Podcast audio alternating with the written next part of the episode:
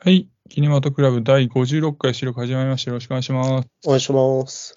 はい。このキネマトクラブという番組は1本映画を決めて、それをメンバーで見て、その映画についてネタバレありで感想を話していくという番組になっています。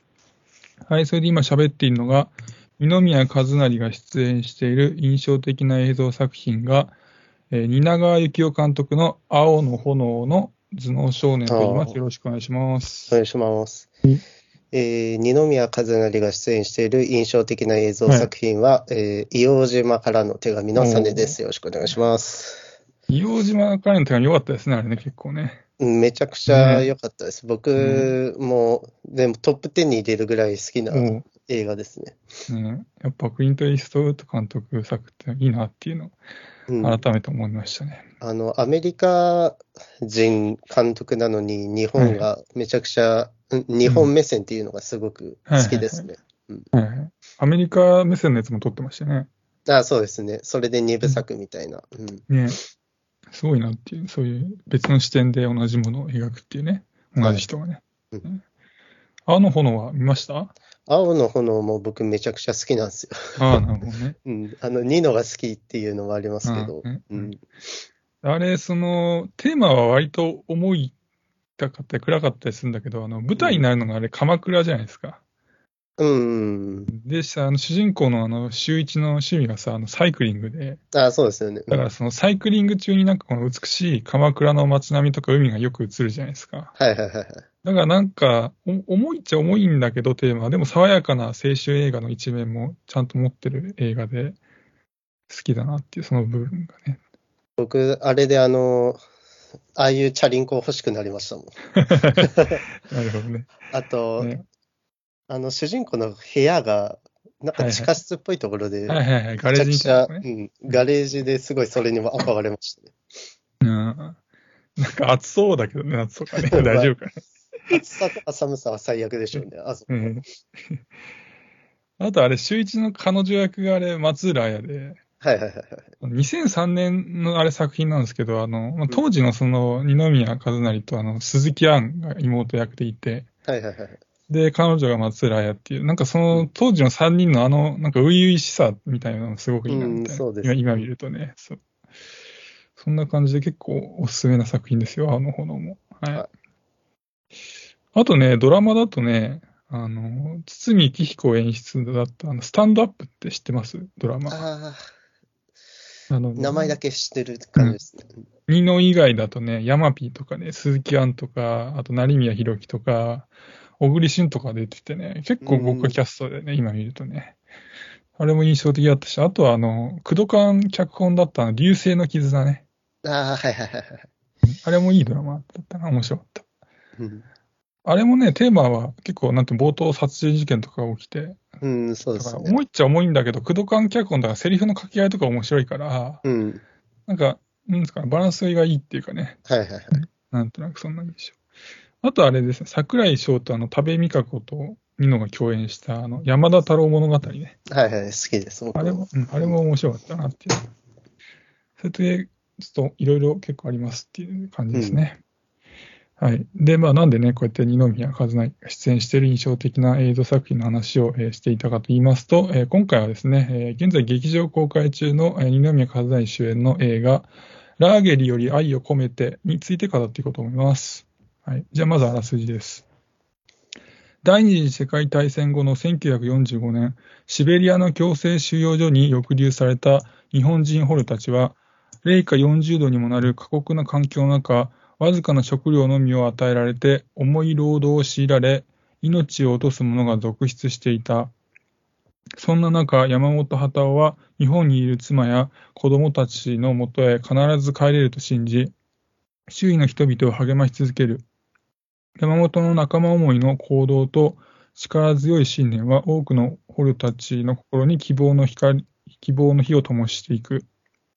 シベリアの強制収容所、ラーゲリに抑留された実在の日本人捕虜、山本幡男の電気ドラマで、作家ヘミジュンのノンフィクション小説、ラーゲリから来た遺書が元になっている作品になっています。はいで、監督が、えーゼゼ高久さんで、えー近年だと、えー守られなかった者たちへや、えー糸などの監督をしています。はい、でキャストが、え山本畑を演じたのが二宮和也、山本の妻、もじみを演じたのが北川景子、え山本と共にラーゲリで捕虜として過ごす仲間たちに松坂桃李、中島健人、桐谷健太、安田健と、えーなってます。はい。じゃあ、まあ、作品の情報はそれぐらいで、えー早速感想を語っていこうと思うんですが、サネさんはラーゲリより愛を込めてはどうだったでしょうか？はい、あの、めちゃくちゃ泣きましたね、僕は。か。やっぱり。すごい感動しました。はいはいはい。あの、まあ、主人公の山本さんもね、言ってたんですけど、はいはいその、はいはい戦争の後の混乱の中に起こった不幸な出来事っていうのをひしひしと、うんはい感じましたね。うん、で、抑留されてる人たちが帰ってきたのは1956年で、はい。まあ、つい70年くらい前の話で、はいはいもう結構最近ですし、はいあの、映画でも描かれてましたけど、山本の子供の子供が結婚式をやってるっていうことで、はいはいなんかそういう部分のつながりみたいなものを多分描きたかったんだと思って、まあ、ちゃんと伝わってきましたね。はい。で、今起きてるウクライナ侵攻みたいなところからもう、うん、こういう被害者が、まあ、生まれるんだと思うと、うん。うん戦争の悲惨さみたいなものを改めて、うん、感じる、まあ、い。い機会というか、になりました。で、シベリア抑留ですか？っていうものが、はいはい。まあ、あったっていうことは知ってたんですけど、はいはい。まあ、この映画で脚色はすごいされてるんでしょうけど、そこの解像度が上がったことに見る価値っていうのを僕は感じて、はいはい。で、こういう作品を見る上で僕が絶対に忘れていけん、忘れちゃいけないって思うことの一つに、はい。この日本人も戦争の加害者である、まあ、一面があったっていうところで、はい。はい。実際この抑留されてた人は、日本が占領してた満州から連れてかれた人たちですし、はい。はいまあ、そこは忘れてはいけないって思うところなんですけど、はい。この作品だと、まあ、さらっとですけど、桐谷健太が戦争で人を殺してる部分も描かれてて、はい。まあ、被害者面一辺倒じゃないところのバランスもすごい良かったとはい。はい。思ってます。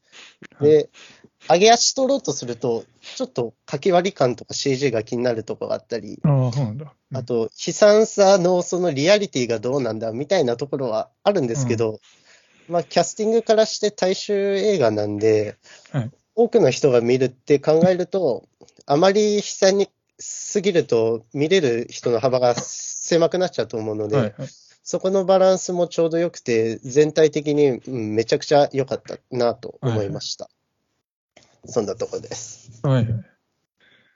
はい、僕もね、すごい感動して、あの創作物って基本泣かないんですけど、ちょっと泣きそうになりました。ああ、でね、劇場で見たときね、僕の周りもみんな泣いててね、なんかすごいことになっててね、うんなんか上映後とか立ち上がれない人とかも結構いたぐらいな感じでしたよ。うんでね、あの、まずね、あれ、劇中ね、描かれていたことね、あれほとんど史実らしいんですよ。事実ね。はいはい、みたいですね。うんと、で畑尾が、あの、俳句だとかね、野球で、その収容所の人たちに希望を与えたりとか、うんあの、体調を崩した畑尾を入院させるために、あの、他の抑留者が、あの、反感ストライキしたりとか、うんあとは印象的だったあの、畑尾の衣装をね、持ち帰れないから、その仲間が暗記したりとしたりとかね、うんそういうのももちろん事実で。で、おまけにあの、抑留者がね、あの、飼っていたあの、犬の黒って言いましたけど、はい。あの黒のエピソードも全部史実だっていうのに驚いて、うん。あの、終盤のあの船ね、あの、追いかけあそこですよねて、うん氷海を走る黒を見たときはね、さすがにこれは作っただろうと思ったんですけど、うん調べたらあれも史実で、なんか当時ね、あの最後の引き上げ船の中に朝日新聞のカメラマンがいたらしくて、はいはいはい。あの氷海からこの船に引き上げられる黒を撮った写真、実際の写真っていうのがネットに上がってて、はいはいはい。それ見て驚いてね、またね、なんかそこで感動しちゃいました。見終わった後にね。で、あと感動したところで言うと、あの、抑留されて、あの、ね、死んだ目してたわけですけど、みんなね、結構ね。はい。旗尾の働きかけで、みんなこう少しずつね、本当にもうしもう今にも死にそうだった人も含めて、少しずつ生き生きとした目になっていく、あの、過程もぐっときましたね。はい。で、まあ、今作の物語の特徴としては、その、帰国した旗尾の仲間が、その旗尾が入院先で書いた遺書を複数人で暗記して妻に伝えるってところにあると思うんですけど、はい。で、調べて分かったのが、分かったんで、一応触れておくと、その、実際はその山本の遺書の写しを、うん。あの、ラーゲリを訪れた日本人の国会議員にも渡してて、保険で。ああ、そうなんだ。それがね、モジミに渡ってたらしいんですよ、奥さんにね。はいはいはい。そそれなんで、モジミは、その抑留者が文面を全部伝える前に、遺書の文面は知ってたらしいんですね。うーん。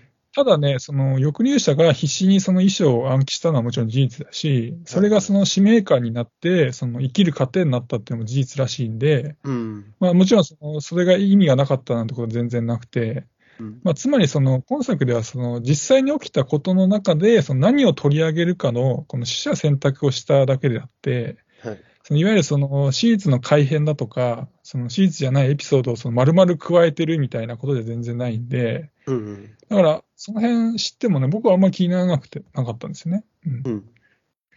で、まあその話変わって、その収容所で言うと、あのアウシュビッツのドキュメンタリーってすごい多いと思うんですけど、はい。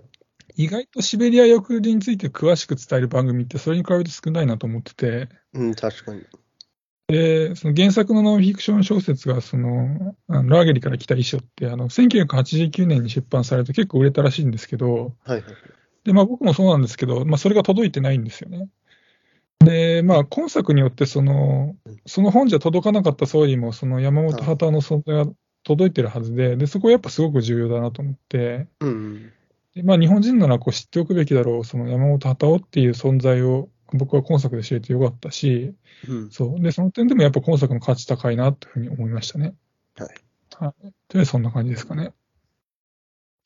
あのーこのタイトルの元が、はい。ラーゲリから来た遺はいはい書じゃないですか。はいこれ、ラーゲリより愛に込めてにして、完全に正解でしたよね。あ僕、途中まで、あの、山本は帰れるもんだと思ってたんで、あ、ああ、そうなんだ。はい。死なないと思ってたんですよ。うん。でも、遺書にしちゃうと、まあ、完全にネタバレになるあ。そうだね、確かにね。そこを変えてくれてよかったなって思いましたね。うん映画だとね、そういうところやっぱり伏せた方が面白いだろう。面白い、面白がっていうのがあれだけど、まあ、見見るね、あれもあるだろうしね。気持ちも。うんなんか仮題は原作と一緒だったらしいんで、ああ、そうなんだ。はい。書いてよかっただろうなって思いました。あと僕は、その、畑尾が、あのどんな状況でも、その、人を励ます聖人じゃなくて、その、彼も、その、またその、自分の信念が揺らぐ、なんかただの人っていうふうに描かれてるところもあって、それが良かったなと思って、うん。あの、民間人なんだけど捕虜になっちゃったっていう、あの、めちゃめちゃ不運な、あの、新谷っていう人がいて、あの、はいはい黒、黒を育ててたね。うん。で、彼のし、あの、運命を知ることで、その、なんていうの、自分の、畑尾が自身自分の運命に対する考え方も変わっていくっていうか、うん。あとはその新太にこの畑尾が字を教えることで、その畑尾にも活気が出てくるっていうの部分もあったりとかうん、まあ、つまりその畑尾にとって、その新谷をはじめ、その周りの人たちの存在も大きくて、その畑尾もまた人に、周りの人に救われてるっていう、うん。その関係性とかも良かったなって思いましたね。あとは、あの、あのね、サネさんがその、なんつうの、あの、た大衆向けの映画だったから、その、うんあなんつうの、ちょっと悲惨さを、うん。うん、隠してたっていう、あったんだけど、まあ、た確かにそうなんだけど、あの、それが行き過ぎると今度さ、テレビ映画みたいになっちゃうじゃないですか。うん。テレビ映画っていうのはテレビでさ、あの2時間ぐらいでやってるなんかそのはいはいはいはい長いドラマみたいになっちゃうと思うんだけど、うんそこまで行ってなかったなと思ってて、うん。絶妙なバランスだったなと思ってて、で結構その見る前、その劇場用映画じゃなくてテレビ映画になっちゃってないか心配しちゃうんですよ、結構。はいはいはいはい。だけど、そのちゃんとその劇場用映画を見てる気がしたんで、そこも良かったなと思って、うん。で、そう見えた理由としては、その、シベリアの結構厳しい自然環境が、そのスケールの大きい描かれ方されてたりとか、うん。あと登場する人物もすごい多かったし、うん。あとあの、細かいところで言うと、重労働であの死んだ日本兵を埋葬するシーンってあったじゃないですか、はいはいはいはい。土に。あそこでさ、しっかりとその痩せ細ってガリガリの死体、日本兵の死体をさ、はっきり映してたじゃないですか。うん。ああいうのってテレビ映画だと、なんなら入らない可能性高いよなと思って。はい。だからあの辺もあったから、あちゃんとこう劇場用映画見てるぞっていう気がしました。そこも良かったですね。あと、南京虫がめちゃくちゃ嫌だ。ああ、あれね。あれ、あれもきつくね、やばかったです、あれね。うんそこはちょっとあなんなんってなりましたね。あれなんだ、後から投入してるんですかねあれ、拷問だっつって。わかんいやないけど。、あれどういう仕組みで作ってるんですかね？あれはね、もともと不衛生なとこだから、ああいう虫がいる、いる、いるいるのか、なんか拷問として、その、なんか、あえて閉じ込めた後に投入してるのか、なんかいろいろ考えちゃったな、そこ。うん。そう、南京虫も印象的なシーンだったし、あと、他に印象的なシーンが結構あって、あの、畑尾が、あの、入院した後、あの、か彼の顔のやつれ方がすごくて、うん。すごい印象的で、かあの顔凄みがあったなと思って、あの、入院してからその日々徐々に弱っていく様子もしっかり感じ取れたんですよね。はいはいはい。で、あそこかなり絞っただろうなと思ってて、うん、かなり絞ったし、うん。あの、メイクも結構、感じた。うん。はい。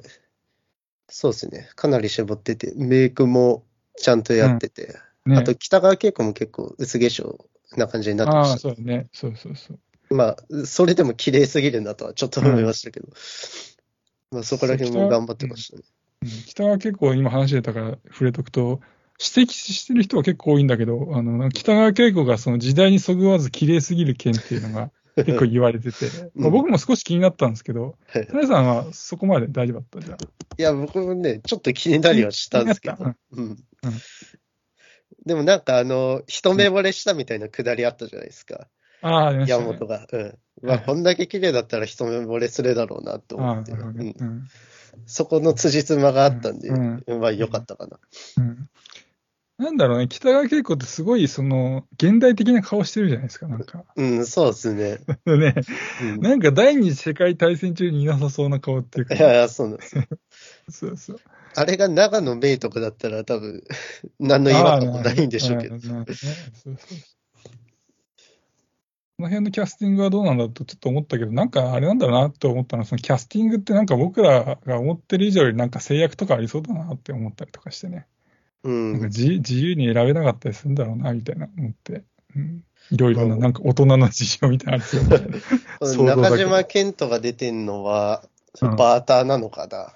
どうなんだろうなとか、まあ僕演技好きなんで全然良かったですけど、うん出てて。どうでした？中島健人。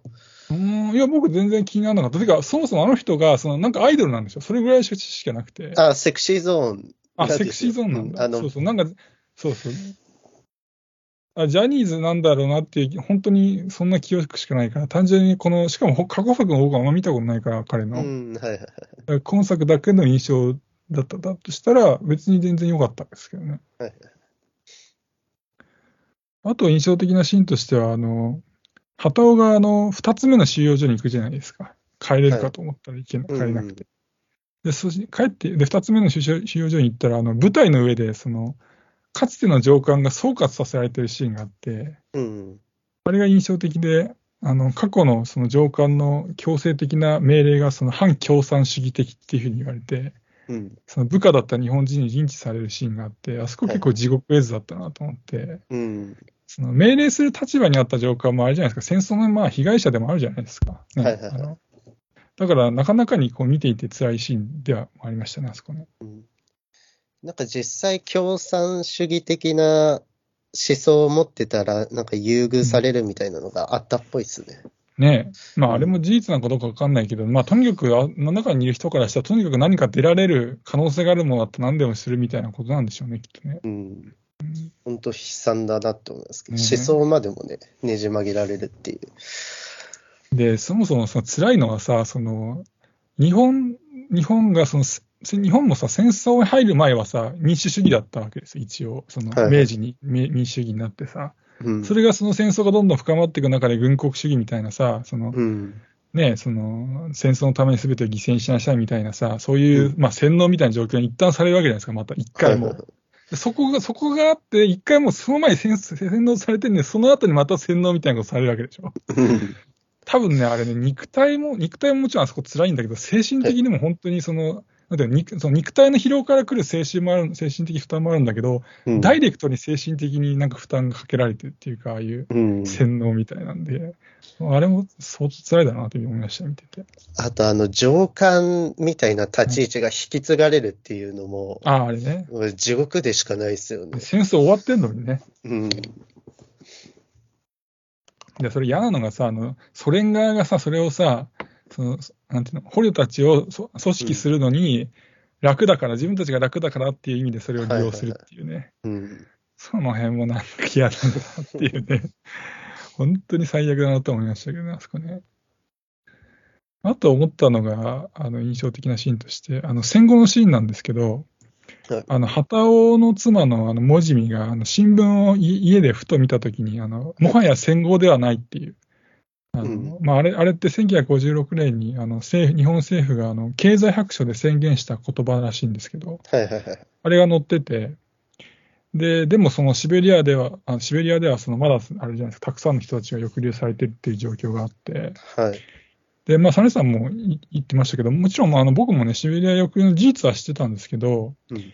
あのまあ具体的なところまではあんまり知らなくて、その何年まで例えば抑留されてたかとかあんまり知らなくはいはてい、だからその戦後10年以上経っても、シベリアであんなに過酷な 抑留生活強いられていたんだっていう事実に驚いて、あそこもなんか印象的でしたね。いや、そこ、本当、あ、そうなんだと思って、うん。まあ僕の戦後のイメージ、朝鮮戦争が起きて、日本がとても豊かになったっていう、はいはいはい。まあ、イメージねがあるんで、もうその頃には何の隔たりもなくというか、うん。え言ってるのかなって思ったら、1956年までソ連にいた人がいるってそうそう。聞いて、うん。もうマジかと思って、そこ全然知らなかったなって思いました。なんかちょっと調べたら、1956年ってもうその朝鮮特需みたいなのも一一段落して、もうその日本全体が高度経済成長に入ってるんですよ、ギリもうん、はいう。だからはい。本当にもはや戦後ではない状況だったらしいんですよ。うん、で、その GDP も、その、日本のその戦前を超えてるんですよ、もう。はいその。せ戦争の被害が出る前の経済の状況を超えちゃってるから、本当にその、なんていうの、強気でもはや戦後ではないとかじゃなくて、本当に戦後じゃなかったような状況なのに、シベリアではまだあんなことがみたいなね、すごいなっていうね、思いましたけど。すみません、なんか僕ば、僕が結構いっぱいバーって喋っちゃいましたけど、はい。なんか他に何か全然あれでもいいです、関係ないあれでもいいですけど。いや、僕もね、あのね、泣きすぎててね、逆に覚えてないで。どれ、どれぐらい泣いちゃうんだったんですか？その、え、でもね、なんかね、中盤以降からね、うんずっと泣いてた 感じだったんで、もうどこいや大丈夫ですよ。結構みんな泣いてましたから。うんどこが悲しかったのかね、もうねわかんないぐらいなんですよね。うんなんかあれ、YouTube とかでもね、ちょっとラーゲリのなんていうの感想動画上げてる人とかもちらちら見たんですけどね、そのサムネが、サムネがもう、涙腺崩壊とかね、みんな崩壊したみたいですよ。うん ね。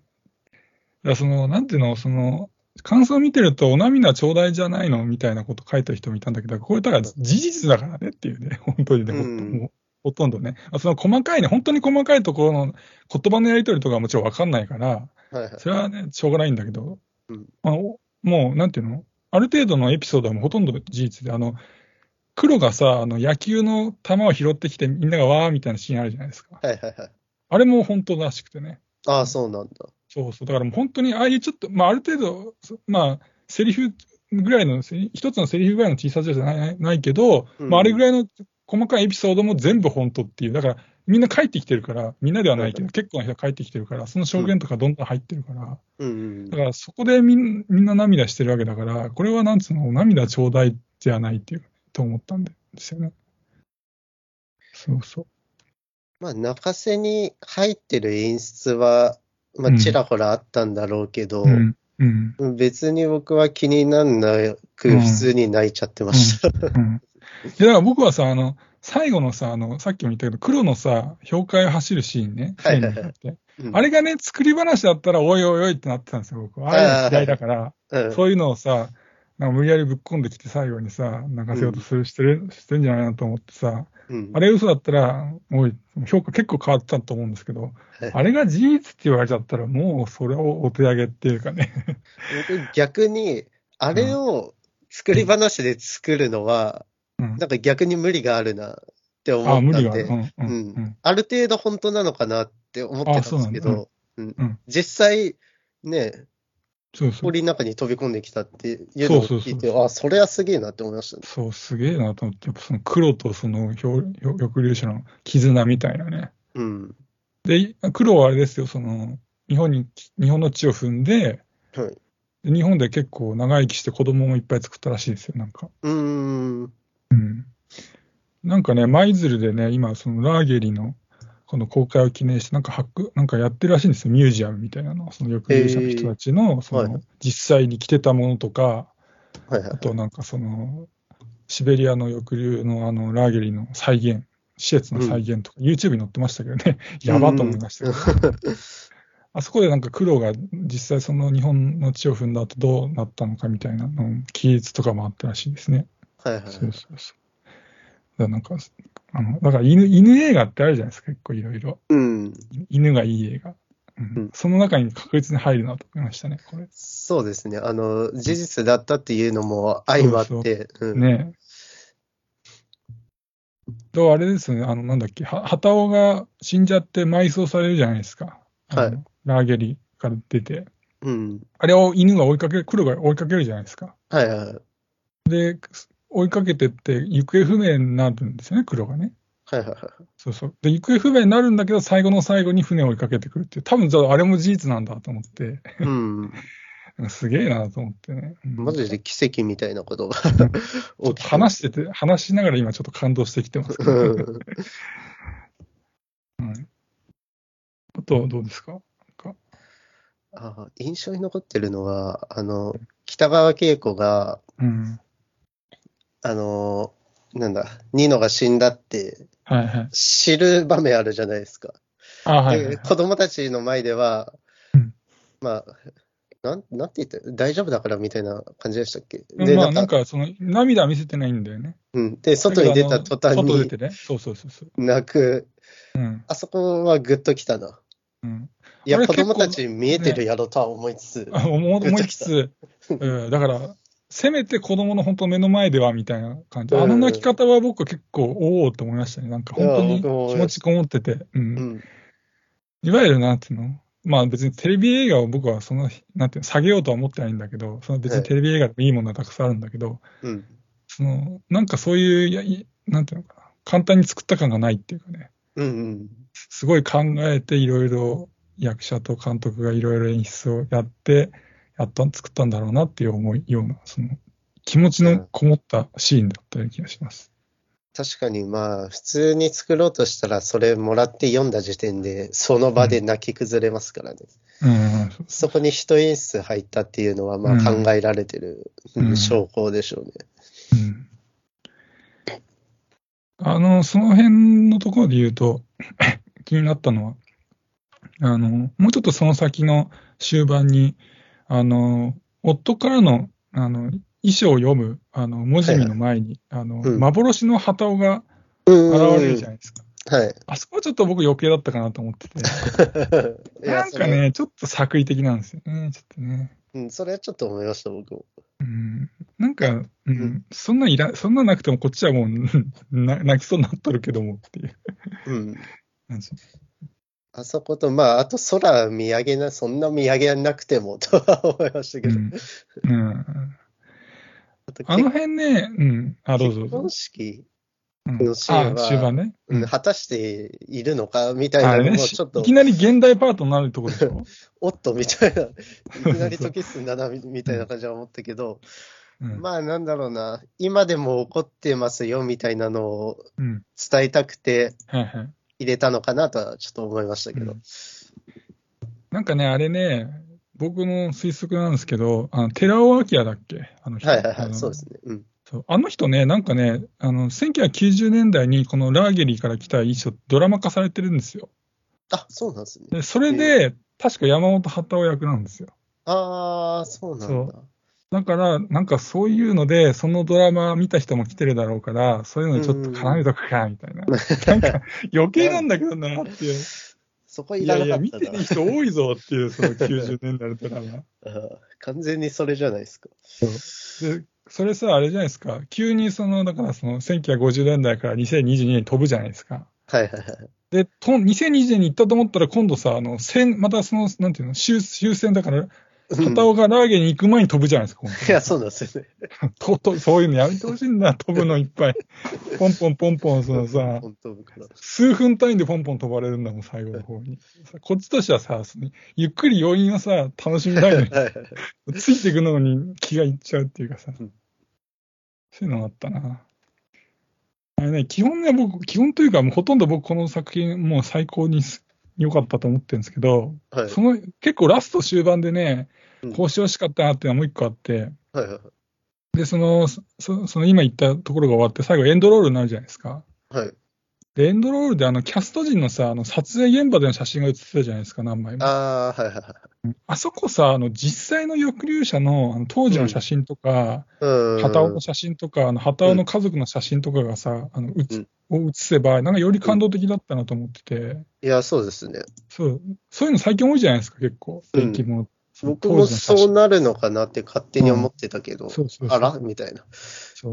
でさ、あの、ネットで調べると、あの、黒も含めたあの抑留者の集合写真とか、結構なんか当時の写真結構ヒットするんですよ。はいはいはいはい。だから写真自体はね、いっぱい、まあいっぱいとは言わないけど結構あったみたいだから、だからそこはなんかうまいことなんなかったのかなと思ってね、そこは残念でしたね。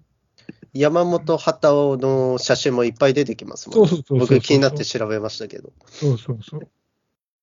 いろいろあるんだから、ダメだったのかなと思ってね。うん。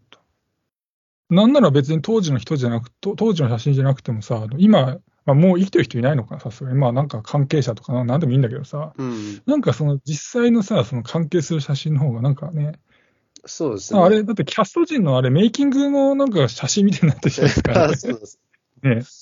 いきなりアイドル映画になったな、みたいな。なんか、なんか、D、DVD のメイキング映像をカットして写真にして載っけましたみたいな、あれみたいな。